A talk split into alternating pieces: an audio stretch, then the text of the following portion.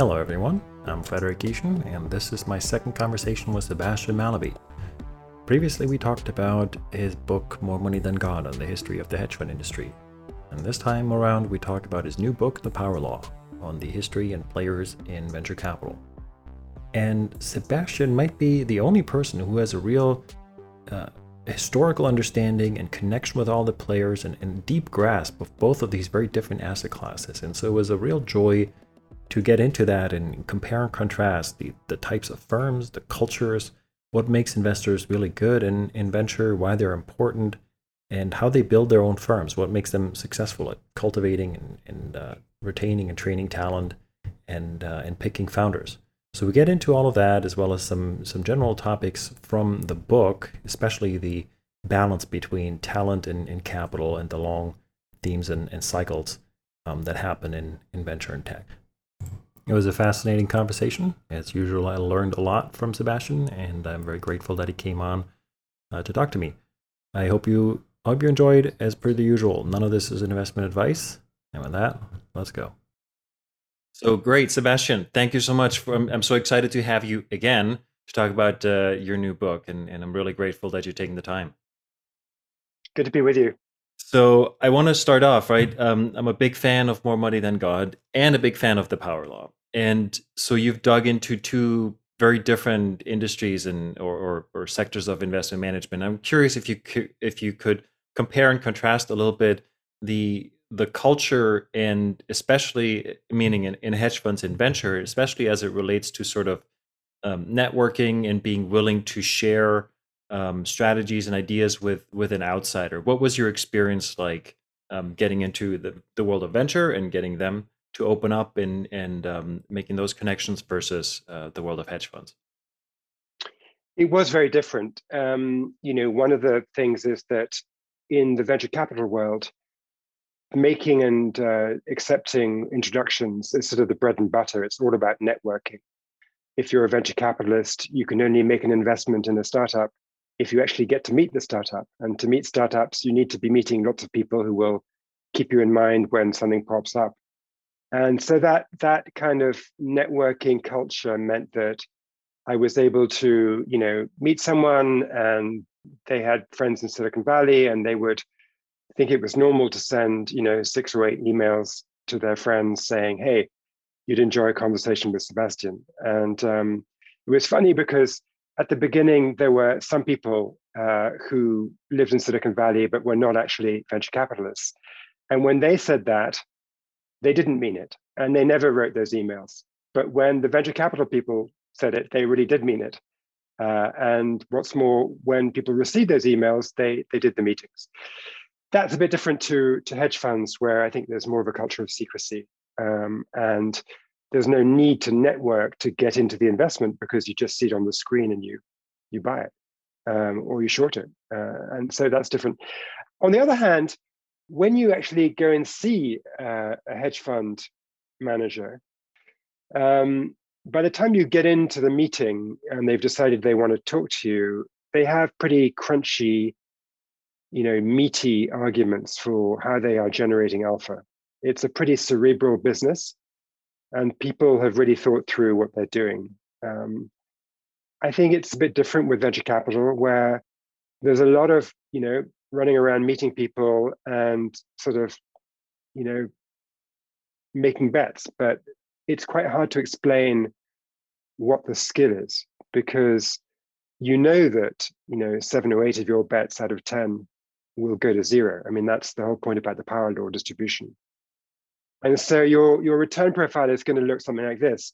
You know, failure, failure, failure, failure, home run, failure, failure. I mean, it looks like luck, and people don't analyze that super carefully. And so when you say, "Well, how did you choose this investment?" You know, I had a good feeling about it. You know, I mean, you have to kind of cut through the waffle more with venture capital.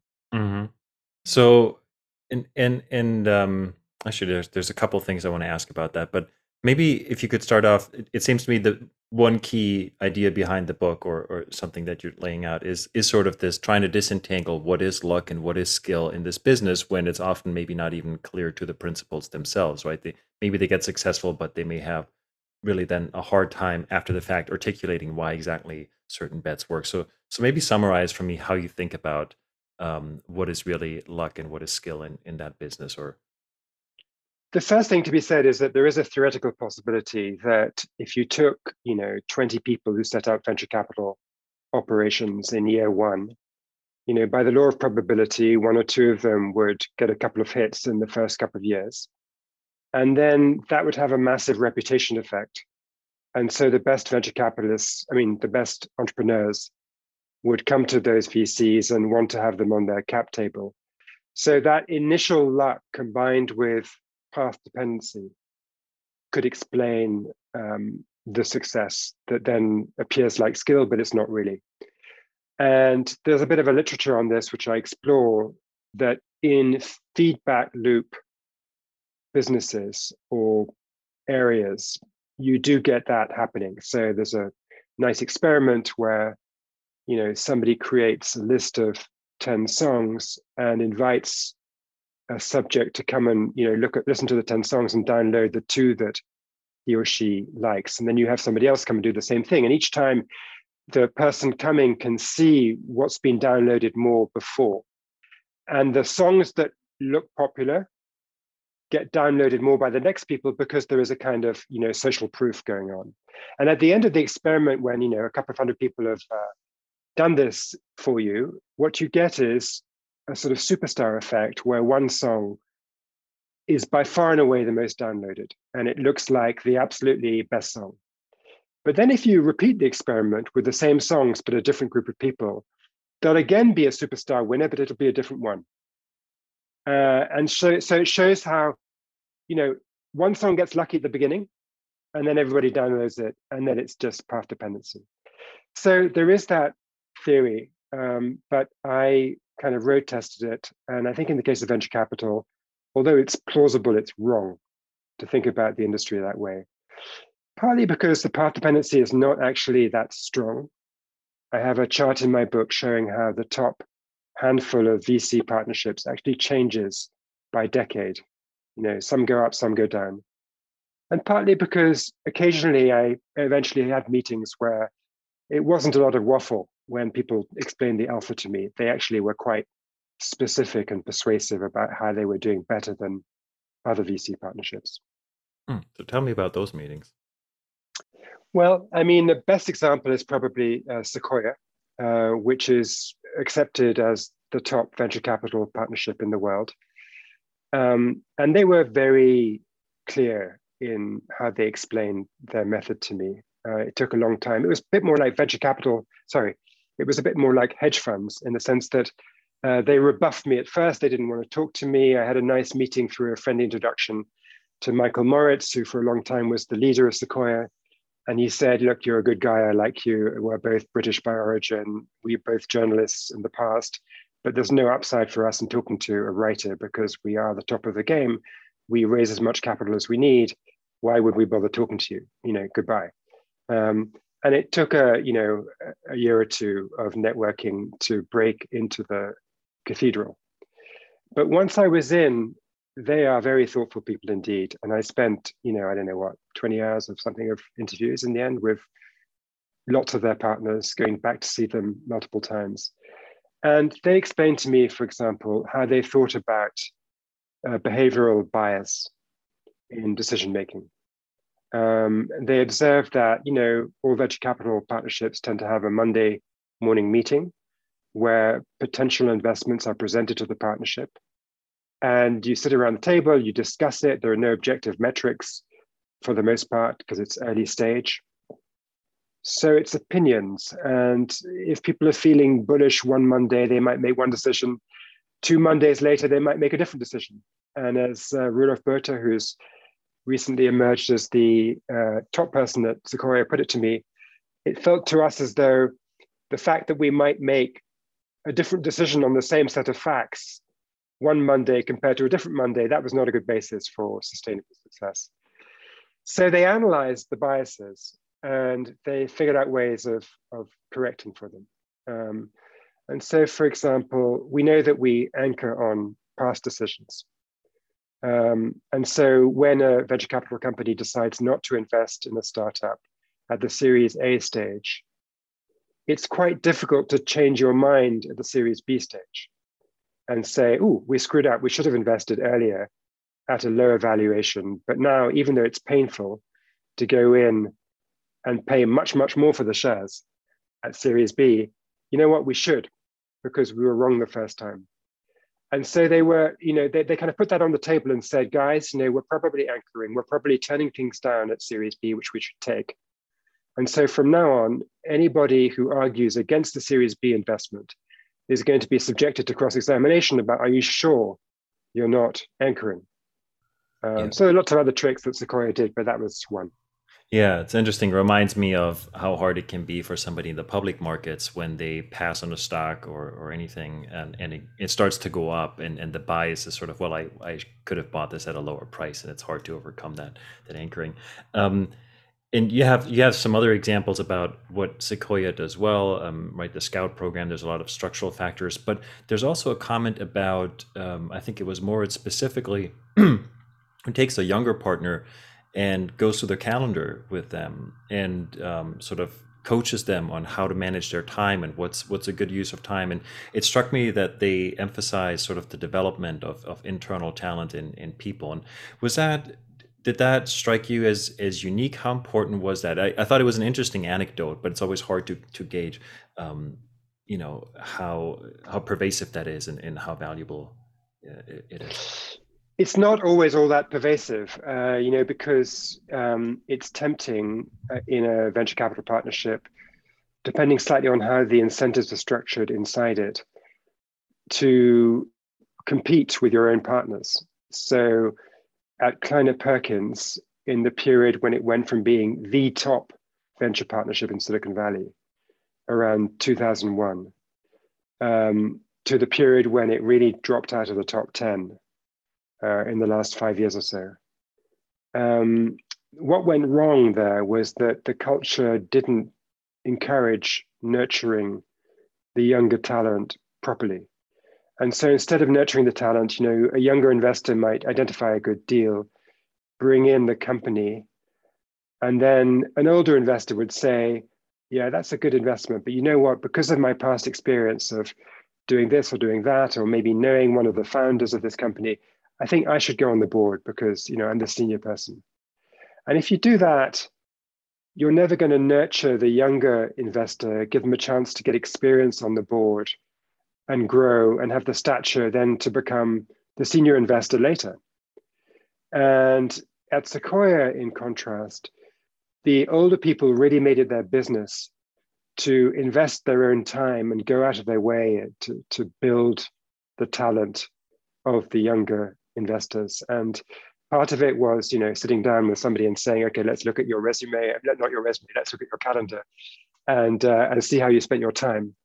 Uh, but other examples include, you know, the young investor brings an investment in, and the older one says, not, I'll displace you on the board, but hey, let's go to the board meetings together. If the company looks like it's going to fail, I'll be the board member and I'll take the hit to my reputation. But if it's going to succeed, I want you to be the board member. And then you get the halo effect when they go public or when they're acquired for a big profit. And that halo effect is going to help you then to do more, you know, get into more great deals later. Um, and that's what uh, Roelof Botha experienced from one of the older parties at Sequoia, and he, he, told me about that. And then there's just straight emotional stuff, right? Um, because of the way that venture investments work, you know, you you make a bunch of bets, some inevitably go to 0 mm-hmm. The failures happen faster than the successes. Yeah, yeah, yeah. And so your early early experience is that you're going down that you know curvy bit of the hockey stick. Um, and it, it hurts. It's not merely that you lost money. It's that you've damaged people right? Because you know a startup hires folks who come and work there they work all weekend and all night and they're putting everything into it and then the thing fails and it was all for nothing you know um, the stock options that they had are worth zero and that's a grueling thing if you're one of the people on the board who encourage these folks to join the company and put everything into it. And then you've got to say to them, sorry, it didn't work. So, you know, to take people, to take investors through those tough emotional moments, it helps if your partners are there to back you up and say, look, you know, this is what happens. Doesn't mean you're a bad investor. Doesn't mean you're a bad guy. You know, hang in there, um, and and they're going to be there for you. And I think again, you know, that was something that was described to me by people at Sequoia, uh, which helped them to to grow into the job when they began. Mm-hmm. Yeah, I, I this I, thought that whole section was was, was really interesting, and and it, it strikes me if you have that kind of culture, it uh, it can make a difference. But I was also thinking, so specifically, maybe more, it's because he has a background, right? He he started off as a journalist, then he wrote um, the uh, the Magic Kingdom, the, the book about Steve Jobs, and then transitioned into an investing role. So I was in the back of my mind, I was thinking somebody like him um, is probably also very savvy in terms of how to communicate the story, how to engage if he decides, you know, with a uh, with you or with a um, with anybody in the media. And so I'm curious. And there's other examples of of venture capital firms investing a lot in in their own media arms and, and trying to sort of you know um, create a narrative about around their companies and, and creating value there. I'm I'm curious how you think about that interaction and, and whether there is how to discern what actually happens versus sort of the, the natural incentive of, of a venture firm to you know to tell a story and and and maybe being very very good at you know crafting narratives. I, I wonder um, whether that kind of factor in or or how you thought about just that relationship between media and, and venture capital. Look venture capital is definitely a storytelling business uh, partly because analysis in pre-revenue companies is difficult, right? There's no price earnings ratio because there's no earnings. Um, so you can't really do quantitative analysis. Uh, what you've got to do is make judgments um, based on the character of the people you're backing, based on how you think the size of the market may turn out, although that's extremely impressionistic because the market's being invented by the new company. So, you know, difficult to say how big the market is. But you make these impressionistic judgments, and then you've got to persuade other people that it's your impression, not their impression, that's true. And you need to persuade both early employees to take the risk with their own time and effort and sweat equity to actually join the company. You need to persuade customers to take the risk of buying from a startup. I'm talking about corporate customers here, but obviously there's a risk. You don't want your supplier to go out of business 12 months later, leaving you with a software program that nobody can update for you. And then you need to persuade the next round of investors, and there's always going to be another round nine months later. And so storytelling is part of the deal, uh, and both startup founders and venture capitalists need to be good at that. It doesn't mean that fraud is part of the deal or lying is part of the deal. I mean, people often say, ah, Silicon Valley, it's all about premature truth, which is the same as lying. Hence, Theranos, you know, the blood testing company that just made stuff up. That's that's wrong. Um, there's a difference between explaining your vision in a compelling way and actually making data up. that makes sense. Uh, tell me, so when I look at, at the hedge fund world, right, I see all of these different, um, let's call them buckets, right? People follow follow a value strategy or growth. They do macro. They do event driven. There's there's a lot of different strategies and philosophies. People are traders, long term holders, and when I look at venture, it's it's not as clear to me whether um, maybe when you when you approach this with a blank slate and there was a whole universe of firms, um, did you mentally organize them into different approaches or strategies or lineages? Or how did you sort of discern okay you know are there just different different groups who, who approach their business in in different but distinct ways? Um, how, how, did you sort of organize this mentally? Or, or is it sort of really firm by firm? Having written more money than god i was very much keen to put these different companies in buckets uh, and so, for example, I would go and see two different venture investors who had invested in one company, the same company, right? They co invested. and I would try to find out whether they saw the prospect differently. Um, because that would have been a good test of you know the contrasting mindsets and there are subtle differences but not very clear ones because this is such an impressionistic storytelling world and people tend to have a few different stories going on in their head at once when they invest. And it's not like you know you go with one sort of chain of logic but not the other one because it's more blurry than that in venture capital. The distinctions people make are more around stage. Um, so are you a seed investor? Are you a series a investor? Are you a growth investor? They might make distinctions by geography and they might make distinctions by sector. So you know increasingly as venture capital has matured investors have specialized in particular technologies so that they're really deep on something like you know software as a service or they might be deep on um, you know medical robotics or, or what have you. Um, but i mean the, the the sort of when people try to say sort of mental approach buckets you know they say things like well some people really want to bet on the size of the market and other people really want to bet on the type of founder they are backing. And when I really stress tested that kind of theory, I found it was normally not true. Uh, that, okay. yeah, yeah, that's that's interesting because that was sort of one of the the back of the napkin ideas I had. Well, people care about ultimately different different factors, but it's it yeah, it wasn't clear to me whether that was actually true or whether that's just part of um, a specific firm sort of um, you know public public persona. Um, I, I, did I did make a, a subtle distinction. Uh, you know, in the case of investing in Google, which is just maybe worth a quick mention, which is that you know Google had a strong position at Series A because it had a working product which already had better search results than the rivals. So it browbeat the two top venture capital companies of the time, Sequoia and Kleiner Perkins, into co-investing. Mm. So there you had a natural experiment, right, where you know two top VCs were doing the same investment, did they have a different logic? And I came to the view that they had a subtly different logic, you know, that Kleiner Perkins was more a believer in sheer technical breakthroughs, uh, that, you know, an engineering advance could generate a product that wasn't just slightly better, it was 10x better.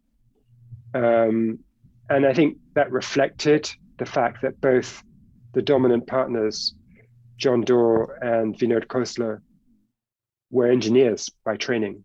Mm-hmm. Uh, and so when they backed Google, I think they really did sort of believe that the fact that the product was better was a huge deal. And, and therefore, it justified a high valuation.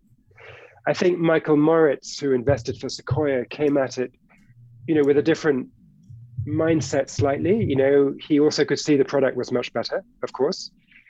So it's only a squishy and subtle comparison, but I think he he also thought of um, the Google investment in terms of, you know, branding and the more the kind of media side that he came out of himself. Yeah.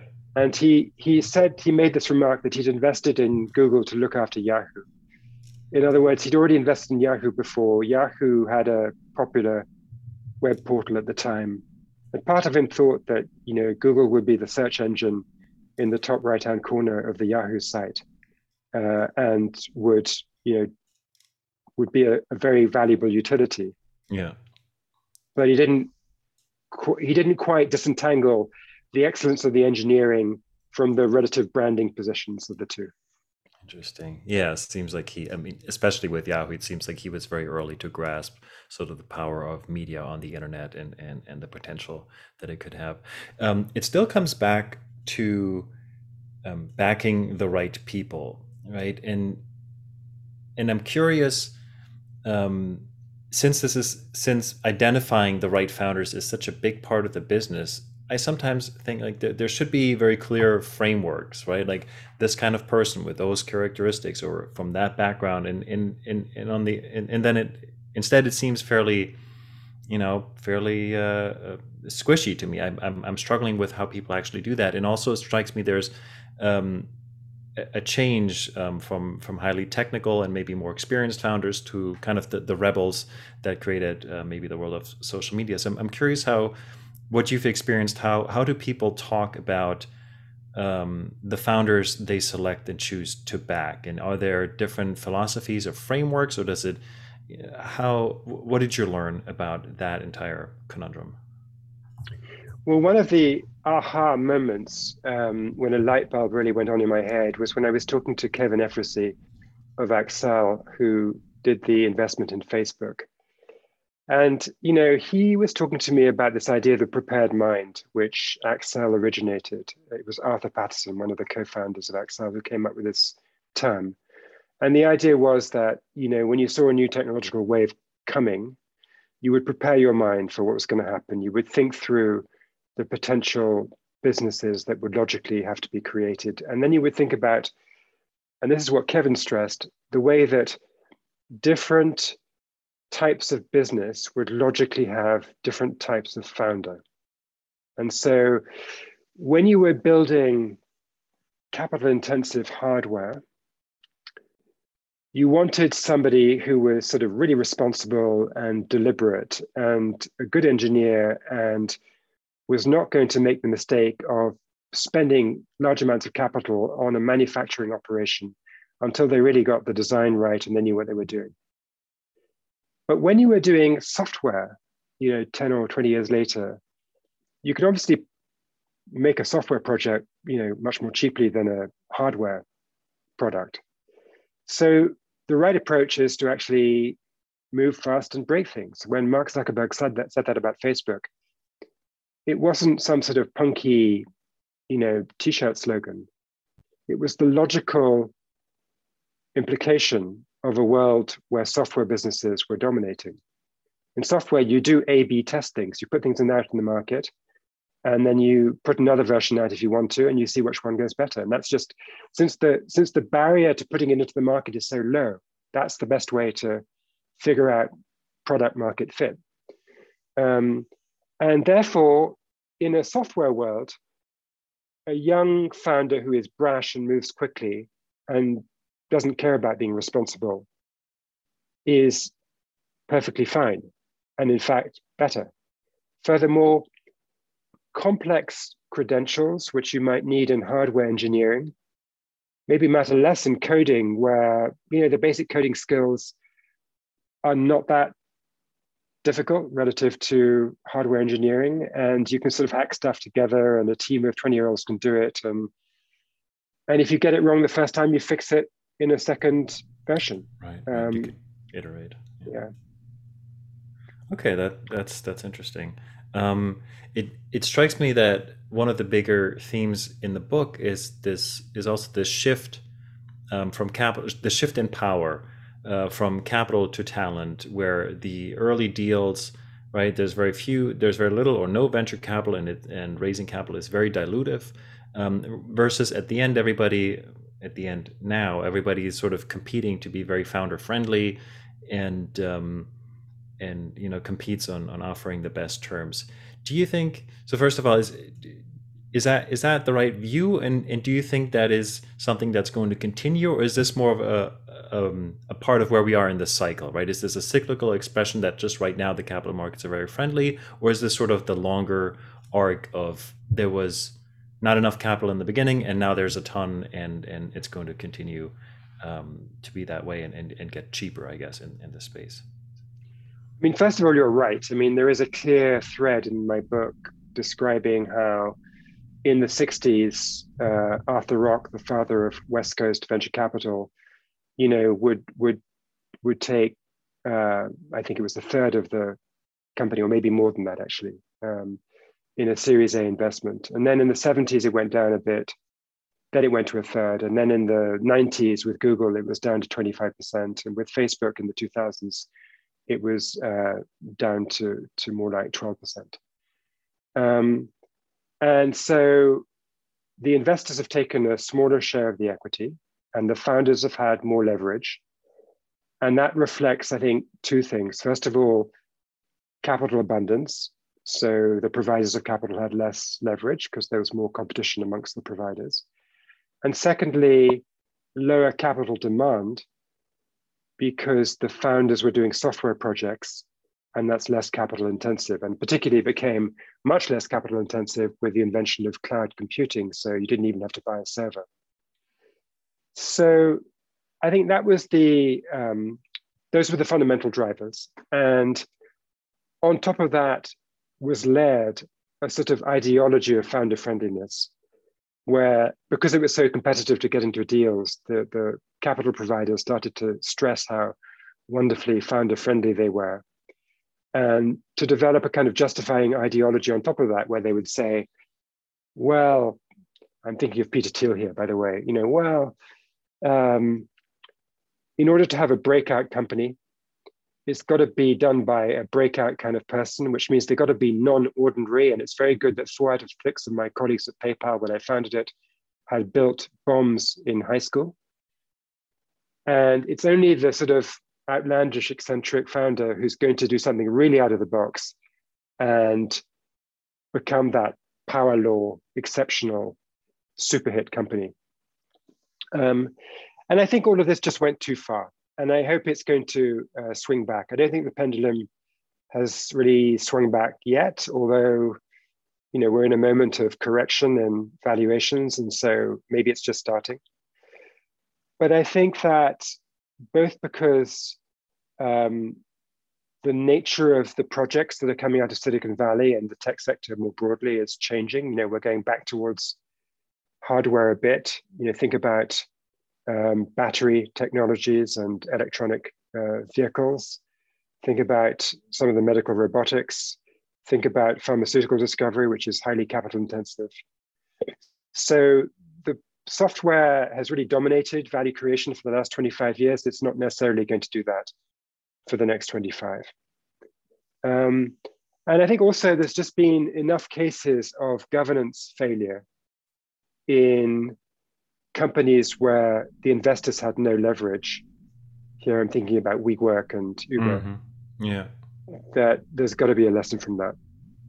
So I always wonder about those cases. And my my first mental model is the credit markets, where um, that that are very cyclical, right? And and when there is not a lot of capital available, investors will put in a lot of covenants, a lot of protection, very documents that allow them to um, to protect their downside. However, um, as the environment improves, eventually they're forced to just compete on that because there's it's just cyclical in, in, terms of capital flows. And in order to stay in business, you basically have to accept where the market clears, which is increasingly uh, creditor friendly. And and and so, yeah, it, struck me that maybe something similar was happening here, where even the people who maybe didn't like uh, the weak governance were sort of forced to.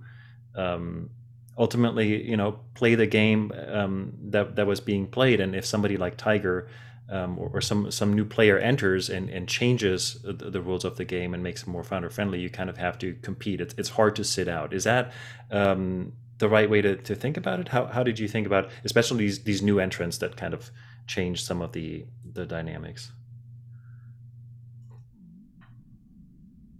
True that there's just nothing that an individual VC can do to demand more control rights because it's you know a collective action problem. Your competitors are not going to do that, um, and it's definitely the case that you know when growth investment really started up, and I, I pinpoint this at early 2009 when um, Facebook was trying to raise some capital, and because of the 08 crisis, uh, it was very difficult to raise capital, and out of the blue arrived this uh, Russian Yuri Milner who had heard about Facebook's capital raise through some friends at Goldman Sachs, and he flew to Silicon Valley, landed there for the first time in his life, and offered Mark Zuckerberg these extraordinary terms where, you know, not only would he not demand a board seat along with his investment, he would actually promise to vote his shares with Zuckerberg at all times.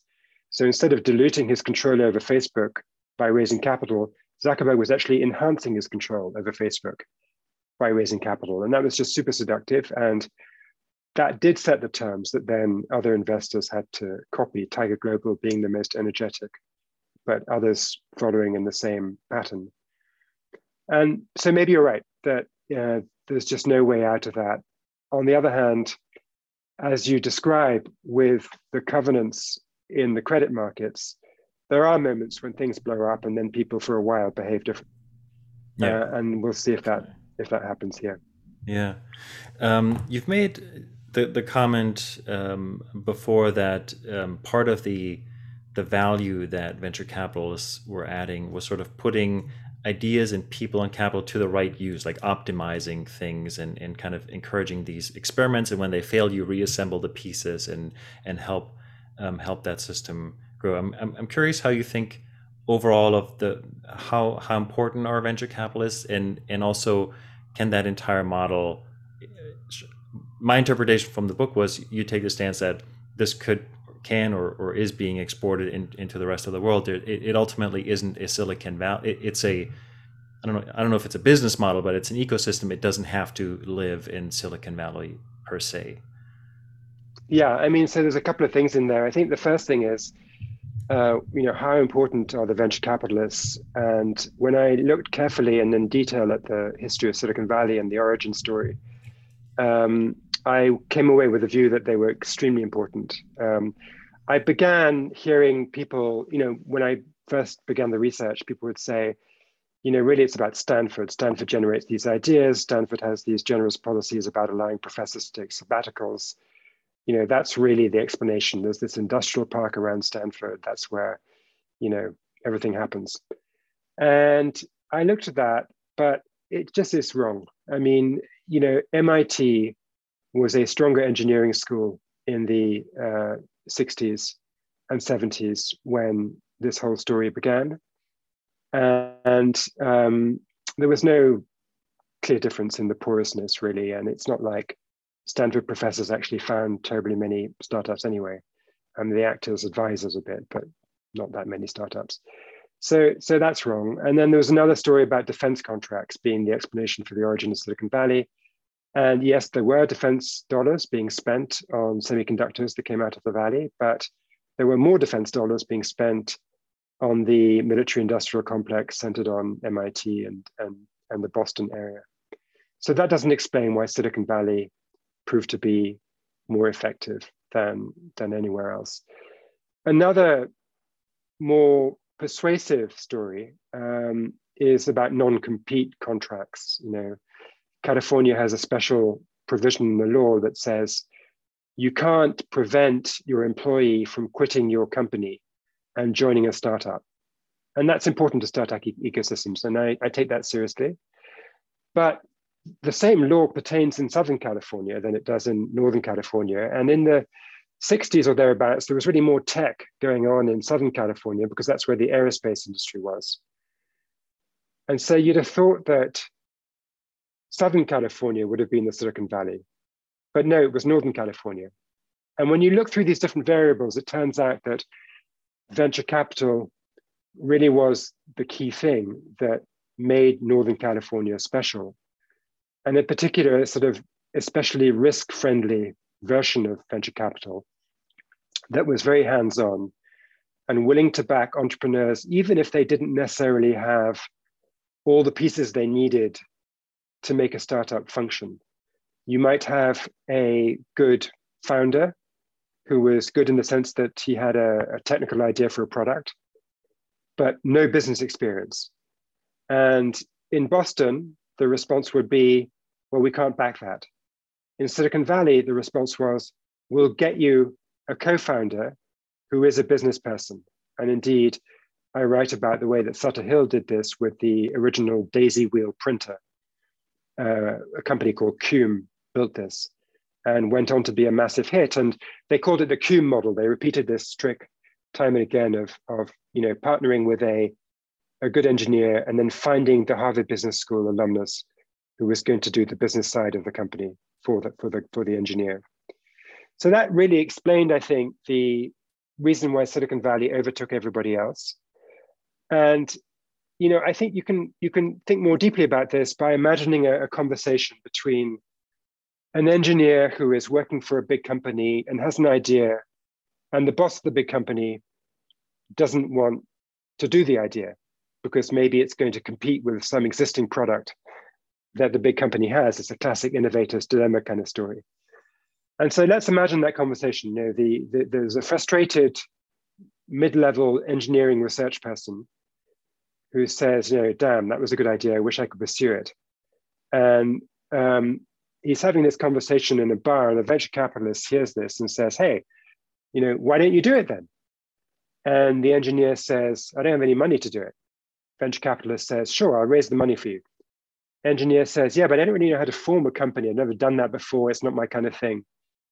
The venture capitalist says, well, I know how to form companies. I do it all the time. I'll help you. And the engineer says, yeah, but you know, I need to build this product and it's going to take four or five really good colleagues for me to work with who will help me to build the first prototype. And I don't know where to find those people. And the venture capitalist says, I've got a Rolodex. I'll help you find those people. And then the engineer says, Yeah, but you know, I mean, startups are risky. Why would five great engineers quit their nice, cushy jobs at Google or wherever it is and come and join me? And the venture capitalist says, I'm going to tell those people that yes, startups are risky, but if you join this startup and it fails, which it might, I'm going to look after you. I'm going to find you another job at another startup because I would have seen that you did a good job and you tried your best.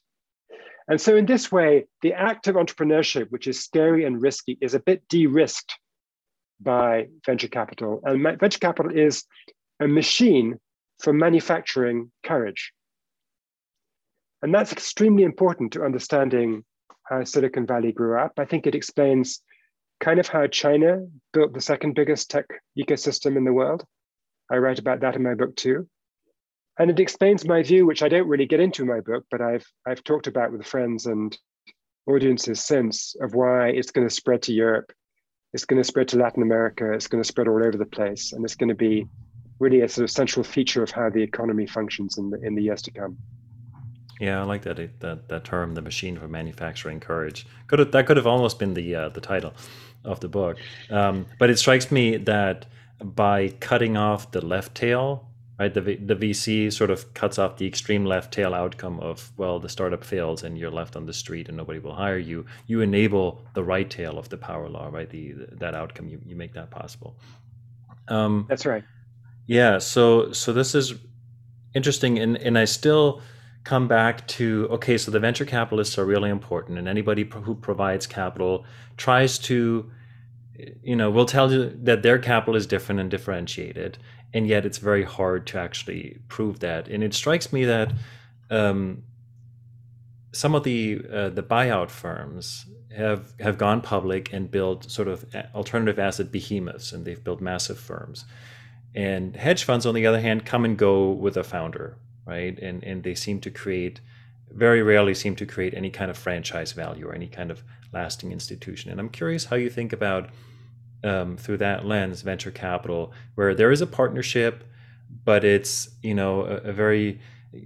How do you think about franchise value and whether these turn into long institutions or whether they, you know, come and go with um, this group of partners that finds their way together and then people you know turn out and and it um, the firm fades again. How does that how does that work and why is it so different across these industries? Yeah, it's a really interesting question. I mean, basically, if you can create a machine, a sort of like a, a, a, system in your company that can survive a change of staff and pretty much function the same way, then you've got something with franchise value that you can take public. And also, if you've got um, predictable revenue streams, it makes it easier to go public. And private equity has both of those things because you know you can scale private equity so large that simply the 2% management fee is a recurring revenue source that's attractive on the public markets. Um, and there are kind of fairly formulaic things that you do, both in evaluating the deal and then adding value afterwards. Um, not to say they're simple, because they could involve quite complex, say, data science around improving the pricing strategy of the portfolio company after you've bought it. It's not simple, but it's formulaic. It's it's it's a system. It's an algorithm, right? That you can prove you can develop it, and once it's developed, you can kind of keep it functioning, even if the developer of the algorithm were to quit. Now, hedge funds, when it comes to discretionary trading, are simply not like that. It's sort of fast judgments that can't be systematized.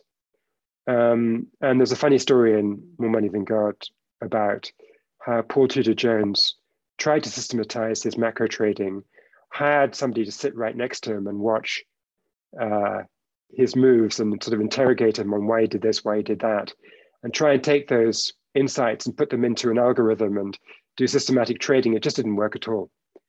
Um, and so macro trading and various other kinds of judgmental hedge fund strategies just can't be systematized. So you can't take it public. Um, and there's capacity constraints on how big you can scale the strategies.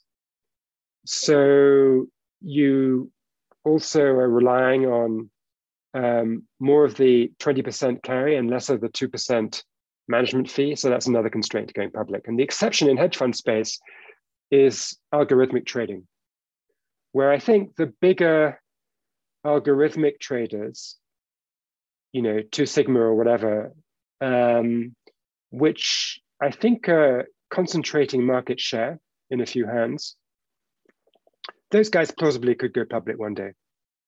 Um, so I think that's the story with hedge funds. Now, with venture capital, which is it? And I tend to the view that it's more like macro trading. It's a difficult thing to, to systematize. Um, and the reason I say that is that although there is brand in venture capital, which is valuable, as I said earlier, the brand is not a guarantee of continued performance. You can have a great brand like Kleiner Perkins did in 2001, and you can trash it pretty quickly. And so I think it is about individuals. It is about the judgment of individuals, and it is about, you know, those partners being really good. Um, and you can't just replace them and switch them out, and there's no algorithm. And therefore, I think it would be a mistake for venture capital partnerships to suppose that they should one day go public. Yeah, that's that that makes sense. I was thinking in some instances, right, the if your core business doesn't scale up enough, you can always add additional strategies. And I think Sequoia has done a little bit of that, where they have um, teams that do not just venture, but there's some some public markets. There's now this evergreen vehicle. So I was thinking like, oh, is this going in that direction? But really, there might not even be a real benefit to going public. It just increases the hassle, and I don't I don't know that it would um, benefit them. Um, well, it's always tempting for the founders, right? I mean, they're partners, and if they can do a Goldman Sachs they make themselves unbelievably wealthy if they can cash out. So it's tempting. Is it a good idea? That's a different question. I mean, you know, in the hedge fund world, you saw a few hedge funds go public. Fortress um, wasn't a good idea, really. Yeah, yeah, yeah. Does it? Um, I was thinking about the uh, the founders, right, and how how it's shifted now to um, almost kind of a, a cult of of youth um, where you where you try to go earlier and earlier in terms of um, encouraging people um, to to start start and build build companies, um, which is sort of this departure. Right, there are a few instances where um, you have this Qume model that that you where you had sort of adult supervision, you had an MBA and somebody experience, and then there's the rebellion right within PayPal and um, uh, maybe some other companies where where people kind of started push back against that, right? And you encourage the founder, but but I'm but I'm wondering, is that is that has the pendulum there like swung too far into that side of saying like no, it has to be somebody who's you know has a fresh look and is and is really young. Only those people have the good ideas. Versus, I'm sure there's um, a lot of people with experience who um, who kind of have seen industries inside out um, and, and notice the problems. Right? What's the what's the balance versus being on the bleeding edge and, and young versus um, having seen a lot of real world dysfunction that could use new solutions. Is that is that does that make sense to think about it that way? Um, hmm. I mean, I think the first order answer is that entrepreneurs come in all shapes and sizes, um, and any stereotype is a bad idea. Uh, and uh, I forget the specifics here, but there is some um, data on the average age of people who get venture money. I may be quoting this wrong, but um, it's surprisingly high, is what I remember. It's like it's not twenty. It's not. It, you know, it's sort of forty or something. Or, or you know, it's it's higher up. Yeah. Okay. Uh, uh and um, you know, the most attractive entrepreneurs to investors are often the ones who have done a couple of companies before, and this is you know number two or number three, they really know what they're doing. Um, that's a pretty compelling proposition. Um, Travis Kalanick had done a couple of companies before Uber. Uh, Elon Musk had done two companies before uh, SpaceX or Tesla. So I think it's not all about youth. Yeah. So, so what about you? Um, do do you think the time is ripe to uh, to emulate uh, Moritz? And after after this book, it, I was just sort of struck by um, if networks are so important, why don't so, so I'm trying to disentangle this, right? On the one hand, networks are very important. So you could think that people like Moritz, who have a lot of industry contacts from their days in journalism, could could transition into that. And I think, at least among the podcasters, I've seen some of that where it, seems that having that network and having a brand in the space, people then leverage it to to start investing. Um, and I'm still not sure if it's ultimately a great idea, but it seems like those are. Um, I, I don't know if you, if you know a lot more cases like Moritz, and, and and I don't know if it's in if it's in your future now that you've spoken to everybody and kind of uh, figured out the model. But it's not in my future. I mean, you know, I love writing, and um, it's a great privilege to kind of parachute into different industries and sectors and understand them and try to capture the story. And you know, I just love what I do, so I don't think I'm going to do it myself. I think there's a difference between what Moritz did and what you see um, podcasters do today, because Moritz quit his previous job and went all in into investing mm. and didn't really use his media skills explicitly as a VC. I mean, he did use his storytelling skills. He used the fact that he was very articulate, of course. Um, but it wasn't like he was running a podcast on the side or something, mm. or you know. Yeah. So, so I think that was a different story, and what people are doing today with podcasting of it's i think it's less actually being a venture capitalist and it's probably more um, getting into deals that's a bit different i mean um, when you're a real boots on the ground all in venture capitalist that's sort of all you do and it's all about trying to evaluate investments and trying to help the people you've backed like with 110% of your time and it's not about you know having a media company on the side. You can have a media company and then you can sort of basically implicitly say to startups, listen, you know, if you let me in on the deal for a little bit, I'll hype your company and it'll be useful for you. Now, that's a slightly different model. Yeah, no, that's that's true. Um, was there was there were there any deals when you dug into into them um, were the well, what you discovered or how you thought about it, it, it was just very different from the from the public perception because i think there's every startup or every unicorn startup has sort of a, a grand narrative sometimes expertly crafted and sometimes it's it's uh, just a, a, flaming disaster but there's often a, big story attached to it. And, i'm curious you got to you got to talk to everybody and um, sort of look under the hood. And like how often is that perception wrong or where was it where was the gap really wide? I mean, one example going back a bit in history is Cisco, where you know this was Sequoia's best ever investment when it was done in the uh, late 80s, 1987, and Cisco dominated computer routing technology for the next sort of 15 years.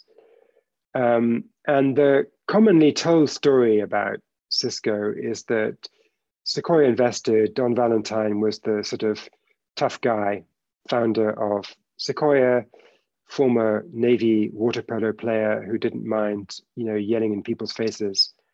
And he fired the woman who founded Cisco, and then her husband, or maybe by then he was the ex-husband, who was the co-founder, uh, quit in sympathy, and so the founders were booted out, and Sequoia basically made Cisco in its own image. And so this book went down in Silicon Valley history as a kind of story about how venture capitalists were ruthless and horrible to founders, and you don't want to trust them with your life.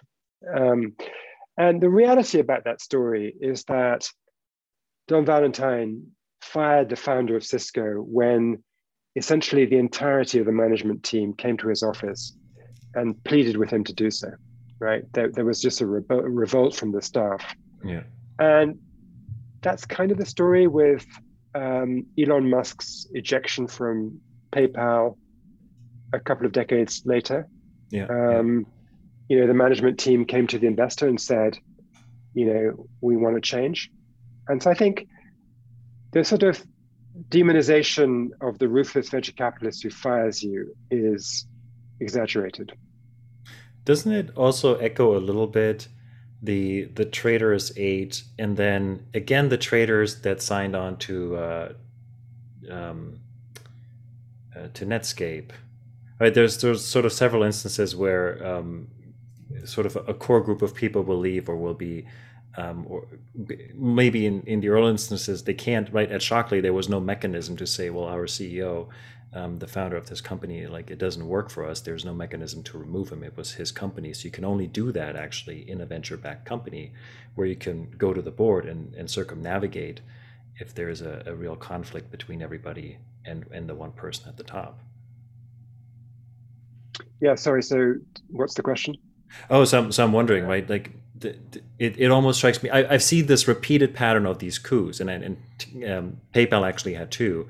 And I'm wondering, right? People see it as as a negative because somebody gets ejected, but it can, the company can survive, right? It, it, can actually be a good thing for the company versus the the founder where there was maybe a conflict. And I'm wondering if Shockley Semiconductor had been a venture backed company, that same thing could have possibly oh, yeah. happened, and the, and and you would have not had to have the Traitors Eight leave and and um, build Fairchild, right? If they could have just gone to a venture capitalist and yeah, yeah, yeah. I see what you mean. Yes, that's quite true. If, if in fact the Traitors Eight, um, as I describe in in my book, did try to get Shockley sidelined, not fired, um, and they went to the investor uh, and said, "Look, we can't work with this guy. He's got too much power. He's crazy." And the investor said he would sideline Shockley, but then he chickened out. I think a venture capitalist would not have chickened out. Uh, and so you wouldn't have had to um, create Fairchild, um, as just as you say. So I, I, I, agree with what you just said. It's interesting. Well, I'm a huge, huge fan of the book. I, I tell every, I mean, I, I, think all of my friends have read or are reading it already. So, um, but this was this was a lot of fun. I really want to thank you for uh, taking the time for sharing, and and um, I'll make sure to uh, to link to to the book and obviously your your Twitter and everything in the uh, in the Substack piece. Thank thank you so much, Sebastian. This was a lot of fun. Great, wonderful, nice to talk to you. Take yes, care. thank you.